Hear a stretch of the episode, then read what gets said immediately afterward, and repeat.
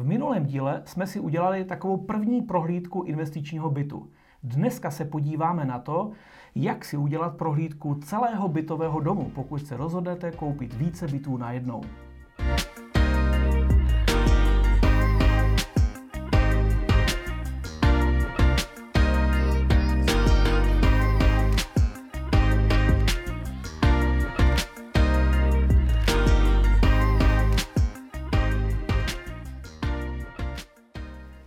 Prověření bytového domu je úplně jiná disciplína, než pokud si jdete prověřit takový byt. Samozřejmě má to své výhody, nevýhody. Vlastnictví bytového domu je samozřejmě řekl bych, mnohem hmatatelnější věc než eh, samotný byt. Je to celé vaše, můžete se tím pochlubit. Vždycky je lepší říct, tohle to celý, to je moje, místo toho, než když řeknete, tamhle ty dvě okna pod střechou, ty patří mě. Tak, ale protože to je mnohem komplikovanější disciplína, tak jsme se s Tomášem eh, domluvili, že si dneska takovou virtuální prohlídku první toho bytového domu spolu uděláme. Tom, jaký s tím máš zkušenosti ty? Tak eh, já jsem v minulosti zaplatil školní, který vám dneska můžu předat. Eh, pár bytových domů ve svém portfoliu mám. Mám domy, které jsou, řekněme, docela zdařilý. Mám tam malý kousek, který se mi třeba nepovedl. A to proto, že jsem prostě tehdy před těmi pár lety nedokázal dobře posoudit uh, ten technický stav nemovitosti. A vlastně do dneška mě to uh, přináší a generuje náklady na opravy, ať už uh, vody, nebo elektřiny, nebo zateplení a tak dále. Hmm. To znamená, vždycky je dobrý dělat informovaný rozhodnutí, když něco kupuju, protože já jsem vlastně investor na dlouhodobou držbu, něco koupím a chci to dlouhý leta vlastnit a proto moje motivace je asi trošku jiná, na rozdíl od toho spekulanta, který to bude kupovat na kratší období. Hmm. Je potřeba si uvědomit, že pokud vlastníte eh, byt, který je v nějakém bytovém domě, tak je tam nějaké společenství vlastníků jednotek a to se o celý dům stará, nebo by alespoň mělo starat. Takže neřešíte tolik těch věcí najednou. A pokud se najednou objeví problém, že je potřeba vyměnit střecha, nebo že se celý dům bude zateplovat, tak vlastně na tom nesete jenom nějaký malý podíl, který je v poměrné výši eh, k té velikosti toho bytu v tom domě. Ale pokud budete vlastnit celý bytový dům, je to celé jenom na vás. Přesně tak. A samozřejmě, když pak přijde třeba nutná oprava střechy, tak to je prostě záležitost eh, několik set tisíc, což se vám u toho SVčka nestane, protože tam si kontinuálně ty spoluvlastníci spoří do fondu oprav a to SVčko je samostatná entita, může si vzít úvěr, kdyby něco. U toho bytového domu prostě to zaplatí vždycky ten vlastník, takže vy. Já si myslím, že asi základem je si úplně na začátku říct, jakým cílem tu nemovitost kupuju. Jasně. Protože taky jsem třeba kupoval bytový dům, ale já už tím svým zaměřením eh, to bylo vždycky spíše s cílem zaspekulovat. Takže mě de facto nešlo o to, jaké budu mít problémy v tom domě za tři roky, za pět let, za deset let, ale cílem bylo ohodnotit hodnotu té nemovitosti při nákupu, a připravit ji vlastně na prodej v tom daném stavu, protože nebyl prostě ten cíl na tu dlouhodobou držbu. Jasně, tomu rozumím. Eh, co bych ještě zmínil, tak eh, že i po těch letech, co se nemovitostem věnuju, tak eh, ani dneska nejsem natolik znalej toho, abych třeba posouzení té nemovitosti dokázal udělat dobře sám. Zkrátka nemám stavební technické vzdělání, nemám ani těch zkušeností tolik, nepohybuju se každý den po stavbách, takže každému investorovi, eh, který má třeba záměr koupit nějaký bytový dům, tak eh, bych určitě doporučil využít osobu, eh, která se v tom prostě orientuje výrazně více než třeba vy, abyste prostě nekoupili zajíce v pytli. Samozřejmě najdete i firmy, které se tímto zabývají. Nevím, jestli je vždycky potřeba na to zvát firmu. Já si myslím, že často pomůže nějaký kamarád nebo známý z okolí, stavař, někdo, kdo má stavební firmu, člověk, který dělá střechy, nějaký tesař, tak ten vám je schopen jako se opravdu na to odborně podívat a myslím si, že ani třeba to nebude chtět zaplatit, protože ví, že když tam bude něco špatně, tak pravděpodobně se potom na něho obrátíte a dáte mu vydělat. Takže když jsem třeba kupoval dům, tak jsem si opravdu pozval člověka, který dělá odhady, eh, podíval se i na střechu, byl to stavař, postavil nějaký bytový dům, takže přesně i v rámci té střechy hnedka přišel, udělal sondu a říká, hele, tady dva, tři, čtyři trámy bude potřeba vyměnit, už se s tím musí počítat, eternitová střecha. Takže vlastně vy se často nachytříte jenom tím, jak si tam zvete ty lidi. Souhlasím. A vlastně v dnešním díle jsme udělali takový checklist, kdy pojedeme bod po bodu, co všechno bychom zhruba měli kontrolovat. Určitě bychom zmínili, že to není úplný výčet a dokonalý výčet, ale je to výčet toho, co byste určitě neměli opomenout a s čím třeba já nebo Pavel máme zkušenosti. Hmm. Pojďme se podívat uh, hnedka na nějaké první téma. Uh, určitě za mě to je elektroinstalace. Mm-hmm. Rozvaděče, rozvody, uh, jestli jsou v hliníku, jestli už jsou v mědi. Co se týká rozvaděčů, tak tam může být taky poměrně velký problém v rámci toho celého bytového domu. Uh, měl jsi s tím ty nějaké historické problémy? Určitě. Máš měl... hodně bytů v hodně domech. Uh, tak ty panelákové byty nebo byty v bytových domech, který kupu samostatně, tak to neřeším, hmm. ale řekněme, že v tom jednom mým uh, bytovém domu hrůzy uh, jsem měl tak špatný rozvaděč a tak špatnou tu elektroinstalaci, že když tam jednou přišli uh, zástupci distributora, to znamená jejich technici, kteří uh, rozhodují o tom, jestli připojí odběrné místo nebo ne, tak mě vlastně dali asi tří měsíční lhutu na to, abych uh, ten stav opravil Eh, tu rozvodnou skříň a některé ty rozvody na chodbě a tak dál. Eh, jinak by mě v podstatě odpojili od eh, dodávky elektřiny. Hmm. A jakož tam mám nájemníky, tak samozřejmě si to nemůžu dovolit jako neudělat, takže jsem musel zaplatit asi 40 tisíc za předělávku těch věcí, abych to dal prostě do souladu s dnešními normami. Ještě jiná věc bude ta, pokud kupujete bytový dům, který je obsazený a ve kterém to žije a vy nějakým způsobem víte, jak která domácnost funguje, kolik tam je spotřeba, že tam ty lidi opravdu bydlí. Eh, já když jsem kupoval některé nemovitosti v dražbách, které jsou třeba opuštěné, tak tam opravdu jako po roce, po dvou může být problém vůbec s tím připojením. Musí se ten rozvaděč předělat, eh, musí se tam na to udělat eh, revize. Takže bacha na to je to určitě tohleto hodně důležitý. Samozřejmě pak taky asi rozhodují elektroměry, jestli, jsou, jestli je podružný. Stopro, hmm. stopro. Mít vlastně jeden elektroměr třeba na celý barák, kde je víc nájemníků, to je peklo. Nejlepší samozřejmě, když každá jednotka má svůj elektroměr, anebo když je jeden elektroměr hlavní a všechny ty jednotky mají podružné, protože dřív nebo později nastane situace, kdy bude velký nedoplatek za elektřinu a potom přichází dilema, kdo to vlastně zaplatí. Určitě to zaplatí vlastník a když se mu podaří dostat to z nájemníků, tak uh, možná na tom neprodělá, ale je to samozřejmě nespravedlivý a ty nájemníci mu to dají sežrat. Uh, právě třeba na jednom bytovém domě jsme měli uh, únik vody, který ale vznikl vlastně v té části ještě veřejné nebo té mm-hmm. společné. A samozřejmě tím, že jsem byl předseda SV, tak se tam jako řešili samozřejmě problémy, kdo to zaplatí, to není naše chyba. Dodavatel energie samozřejmě vody řekl, to není naše chyba. A, a, a ne, tam byl jako velký problém, takže třeba ta voda, elektřina, prostě ty energie se musí hlídat, protože to bylo pak hodně nepříjemné. Je to tak. Hmm, pojďme se podívat dál. Voda, Vytápění, hmm. ohřev vody, tak uh, vždycky je dobrý vidět komín, jestli je jeden, jsou dva, jsou tři. Uh, je to tak, že dneska musí mít každý třeba plynový kotel, musí mít svůj vlastní komín, takže pokud tam do jednoho komína je svedeno třeba víc kotlů, tak jak se to dělalo dřív, tak už to možný nebude při třeba výměně kotle a budete mít problém, protože budete muset přistavit třeba nový komín nebo to tam prostě nějak přeuspořádat. Takže tohle je dobrý vědět, jestli je vyvložkovaný, to znamená novou hliníkovou rourou, když to tak řeknu, podle toho se to docela dobře pozná, jestli prostě se, jestli to je stříbrná roura, tak to vypadá pravděpodobně, že už to, že už to je fajn, když to tam není, tak to je asi problém.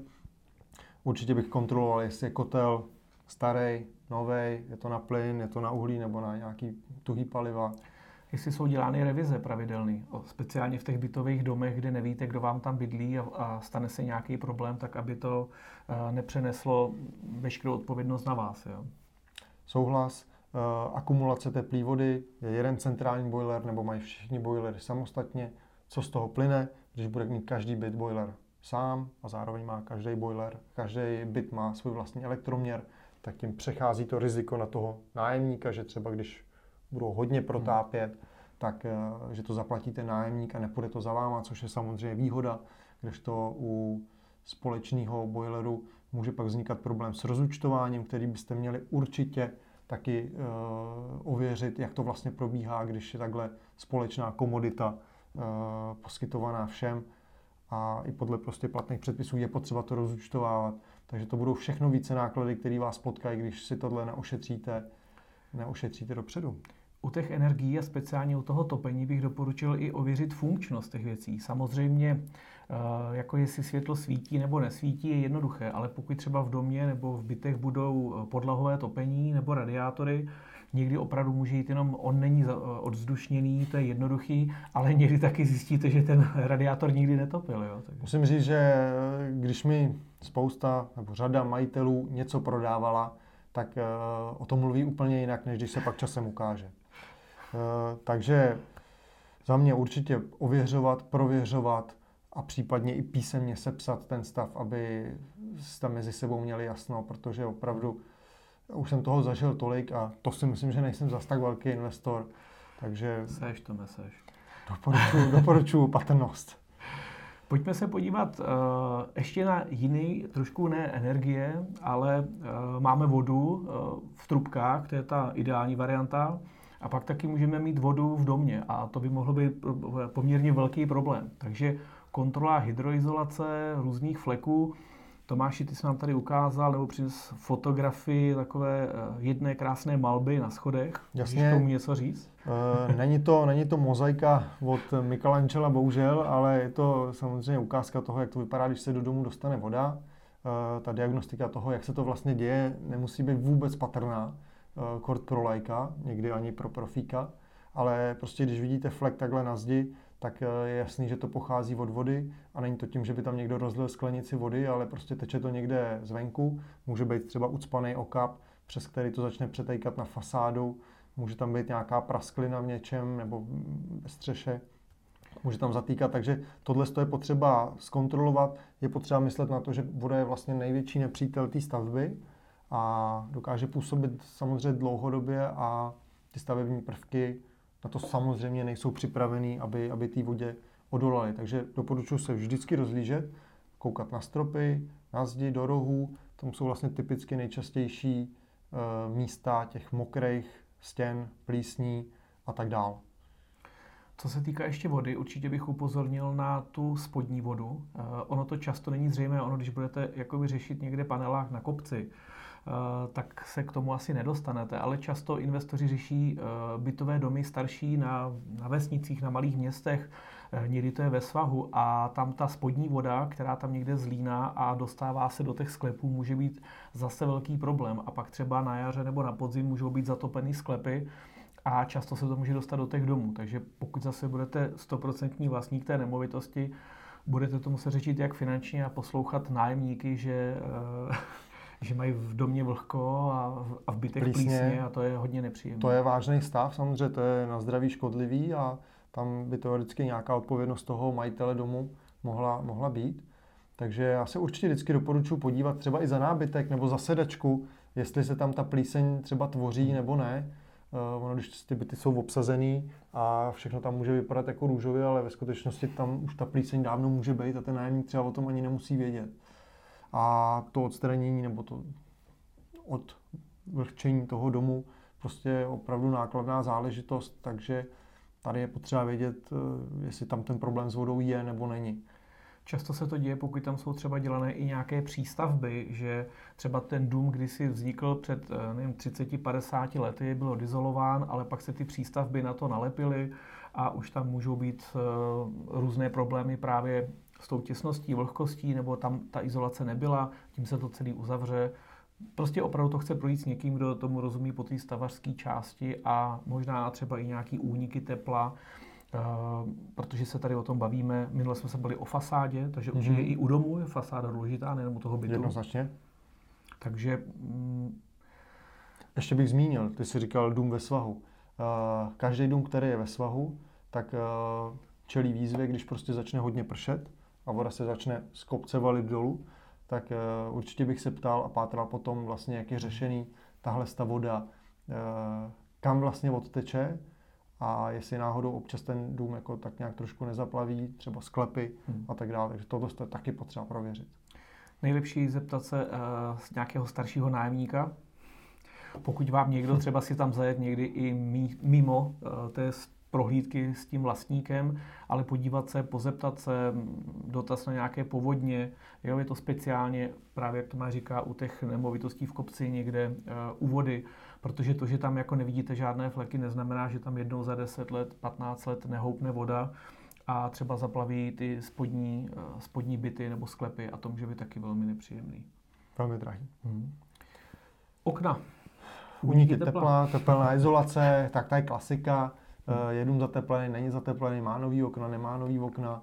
Uh, má třeba, jestli je dům v historické zóně, uh, budete chtít řešit výměnu oken, tak budete muset dávat třeba špaletový okna místo plastových. Jsou to taky velmi nákladné velmi nákladné položky. Jak jsi mluvil o té vodě, že voda v domě je jedna z nejhorších věcí, tak samozřejmě to nejtěžší, nebo to nejčastější, odkud se ta voda může dostat, je střecha. Takže speciálně střechy opravdu těch starých domů, kde eh, je třeba často, a tady můžete vidět na fotografii, prostě nějaký Eternit, eh, pokud budete chtít dělat nějakou půdní vestavbu, eh, určitě bude muset dojít k tomu, že se musí krytina vyměnit a většinou, když se do toho pak, jak se říká, dloubne, hmm. tak se pak začnou objevovat ty věci, že aha, tak ty latě taky, to nemá smysl, ty krovy, aha, tak vyměníme aspoň tenhle ten jeden a pak, když se to sundá, tak najednou se zjistí, že možná to bude muset být mnohem větší. Jasně, jasně. Pokud se to bude zvedat na patro, bude to ještě horší, že nějaká vestavba půdní a také jsem dost těch nemovitostí viděl, kde se třeba plánovala půdní vestavba a teď se přesně řešilo, jako nakolik to vyjde, protože ta střecha může být eh, dneska v řádu milionů. Já se třeba bojím vejšek, na střechy nerad chodím, proto vždycky jsem raději, když tam není někdo se mnou, kdo se na tu střechu nebojí vylézt a pořádně to zkontrolovat. Je to fakt důležitý. Takže ideální bytový dům jako bungalov, myslíš? tak. hmm. Tady máš okapy, taky zajímavá hodně věc. Jasně, samozřejmě, protože tam do toho okapu padá třeba listí, když je ten dům někde okolí stromů, nebo prostě tam ze střechy se tam splavují různé nečistoty, práh a tak dále. Postupně se to začne ucpávat, vznikají tam mechy, Eh, najednou se to ucpe, že jo, a pak eh, to skončí tak, že musí přijet třeba plošina a to stojí taky nějaký peníze, musí vám to prostě někdo vyčistit.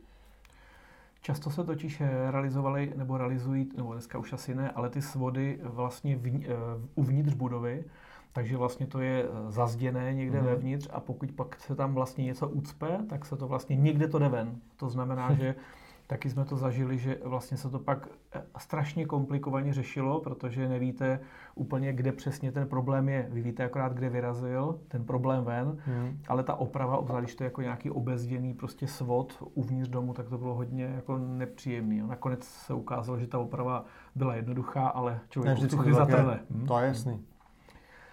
Plyn.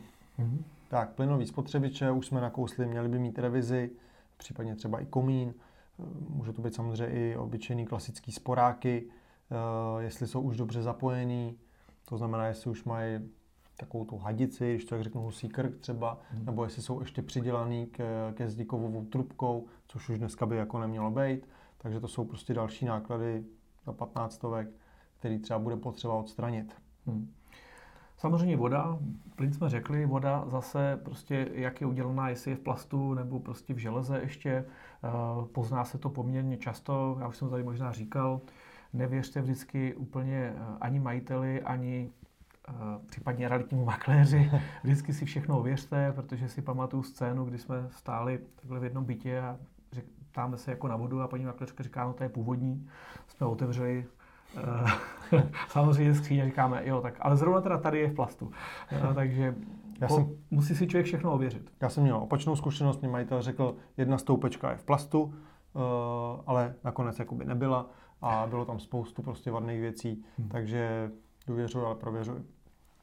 Statika, různé praskliny, opravdu si projít, udělat si, já to vždycky doporučuji, fotografie.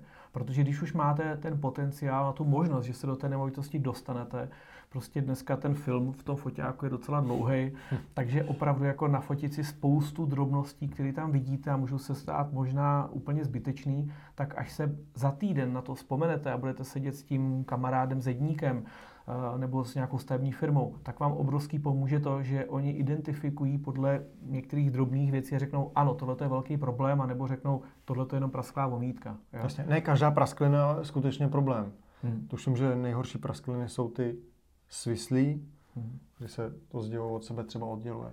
Jo, já jsem si taky říkal, jednou jsem takhle viděl barák a tam ta prasklina byla asi takhle velká, že to nebude dobrý. Náhradní okno. No, ano. Tak, jdeme dál. Odpady. Eh, je dobrý vědět, že i dneska existují domy, eh, a to klidně i jakoby větší hmm. bytový domy, které prostě zkrátka nejsou napojeny na kanalizaci, ale mají jímku a vy musíte tu jímku nechat eh, třeba jednou ročně vyvést. Takže na tohle se určitě ptejte, kam směřuje kanalizace a případně, jestli třeba už byl udělaný nový napojení, zase do nějakého plastu, nebo jestli tam je třeba ještě starý kameninový vedení. U starého baráku je jasný, že se tyhle věci asi nepředělávaly, pokud je všechno starý, takže tím si možná odpovíte sami.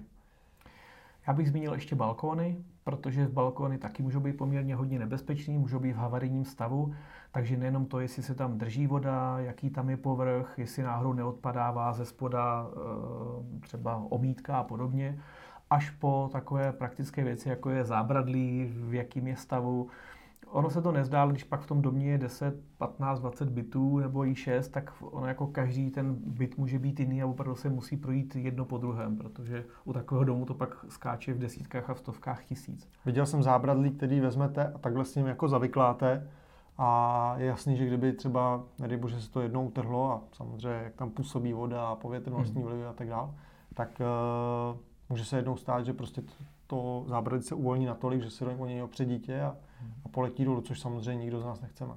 Ale drželo. Tehdy ještě drželo, tehdy jo. Já bych možná tady zmínil uh, za mě jednu z posledních věcí dokumentaci. Vždycky se ptejte na to a nemusíte jenom u toho majitele nebo u toho prodávajícího. U těch bytových domů se často dá najít stavební dokumentace na stavebním úřadě, uh, trochu se podívat, samozřejmě kromě i výměr, že vám to může pomoci stavebně, ale i kudy vedou prostě různé energie, jak to bylo původně naplánované, protože ten aktuální stav, co tam najdete, může být jako diametrálně eh, odlišný a fakt se taková původní projektová dokumentace hodí. Slušelo by se zmínit, že vlastně povinností toho vlastníka té nemovitosti je mít tu stavební dokumentaci, ale můžu říct, že naprostý minimum těch eh, majitelů, co jsem od nich kupoval, tu dokumentaci mají. To znamená, nebo je ochotno hledat a předat vámi. Tak. Eh, samozřejmě tím, jak se to třeba dědí z generace na generaci, nebo se to kupuje, tak prostě ty lidi to nedají, někde to zapomenou a prostě dokumentace je pryč. Jenže nastává problém, mám třeba bytový dům, chci udělat eh, půdní vestavbu, udělat tam prostě další bytovou jednotku a samozřejmě pokud k tomu nemám plány, tak musím pozvat prostě někoho, kdo to zaměří, zakreslí to a to prostě jsou další náklady, to prostě může být dalších 6-10 tisíc nákladů, který by se vůbec nemusel řešit, kdyby hmm. jsem prostě tu dokumentaci měl kompletní tak, jak to má být. Zapomněli jsme ještě na něco? Možná rozvod internetu. Hmm. Je vždycky dobrý vědět, od koho ten internet v tom domě je. A takže kdo, potenciál dodavatelů. Případně nějaká kabelovka nebo Jasně. možnost, nějaká vůbec dostupnost napojení toho domu. Samozřejmě většinou to dneska už jako bývá, ale zase lepší je být informován. Samozřejmě čím větší město, tím lepší, jo? takže třeba my teďka tady sedíme v Praze, v Adolu, takže tady máme dva poskytovatele internetu různý, e, oba dva jsou vzduchem, protože prostě e, kabel sem vede, hrozně krátkej a pomalej. Já nechci zmiňovat poskytovatele, kterého asi všichni tušíme takže jako 4 megabity nám opravdu jako nestačily mm. a přitom tady sedíme jako v centru nebo v širším centru a je s tím tady problém, jo? takže ani to, že kupujete bytový dům někde prostě v centru města, mm. ještě nezajišťuje, že tam prostě budete mít jako optiku nebo uh, opravdu kvalitního poskytovatele. Co bych zmínil, zase jedno školní, který jsem zaplatil, tak koupil jsem bytový dům, co hezký, udělaný a nakonec jsem zjistil, že vlastně uh, ten rozvod internetu, který potom, bytě, který potom třeba patří, kde mám nějaký kancelářský prostory byl, tak ten hlavní aktivní prvek, to znamená router, který to rozvádí, tak je prostě v kanceláři jakoby jednoho z nájemníků a kdyby samozřejmě chtěl, tak eh, ten, kdo má přístup k tomu routeru, tak by ho teoreticky mohli ovládat, mohli by ho třeba odposlouchávat, takže by se třeba mohl zjistit, co hledá třeba ten prostě soused ve vedlejší kanceláři, byl volně přístupný, dá se hmm. říct skoro. Takže... Jaký to, filmy stahuje. Takže tohle to vůbec není právě jakoby hmm. uh, dobrý podcenit a vědět prostě, kdo, kdo to vlastně drží a ovládá. Hmm. Já si myslím, že jsme prošli asi ty takové nejčastější věci, které nás napadly. Samozřejmě budeme rádi, pokud Jasně. Eh, nám přidáte třeba do komentářů eh, pod video nějaké vaše nápady, nebo spíš nejenom jako nápady, na co jsme zapomněli a typy, ale i vlastní zkušenosti. Třeba co z těch věcí jste uh, někdy podcenili a pak se vám vrátilo ve zlým a stálo vás to hodně peněz. Uh, speciálně bych tady zase zdůraznil naši facebookovou skupinu Adol Monitor investice do nemovitostí, kde, kde už dneska je přes 3000 investorů aktivních. Já Jasně. musím říct, hmm. že jsem rád, že tam spolu diskutují, komunikují, jenom se nehejtují a to jsem za to asi nejvíc rád. Takže tam se určitě uh, máte možnost s náma podělit o vaše zkušenosti. Já budu hrozně rád.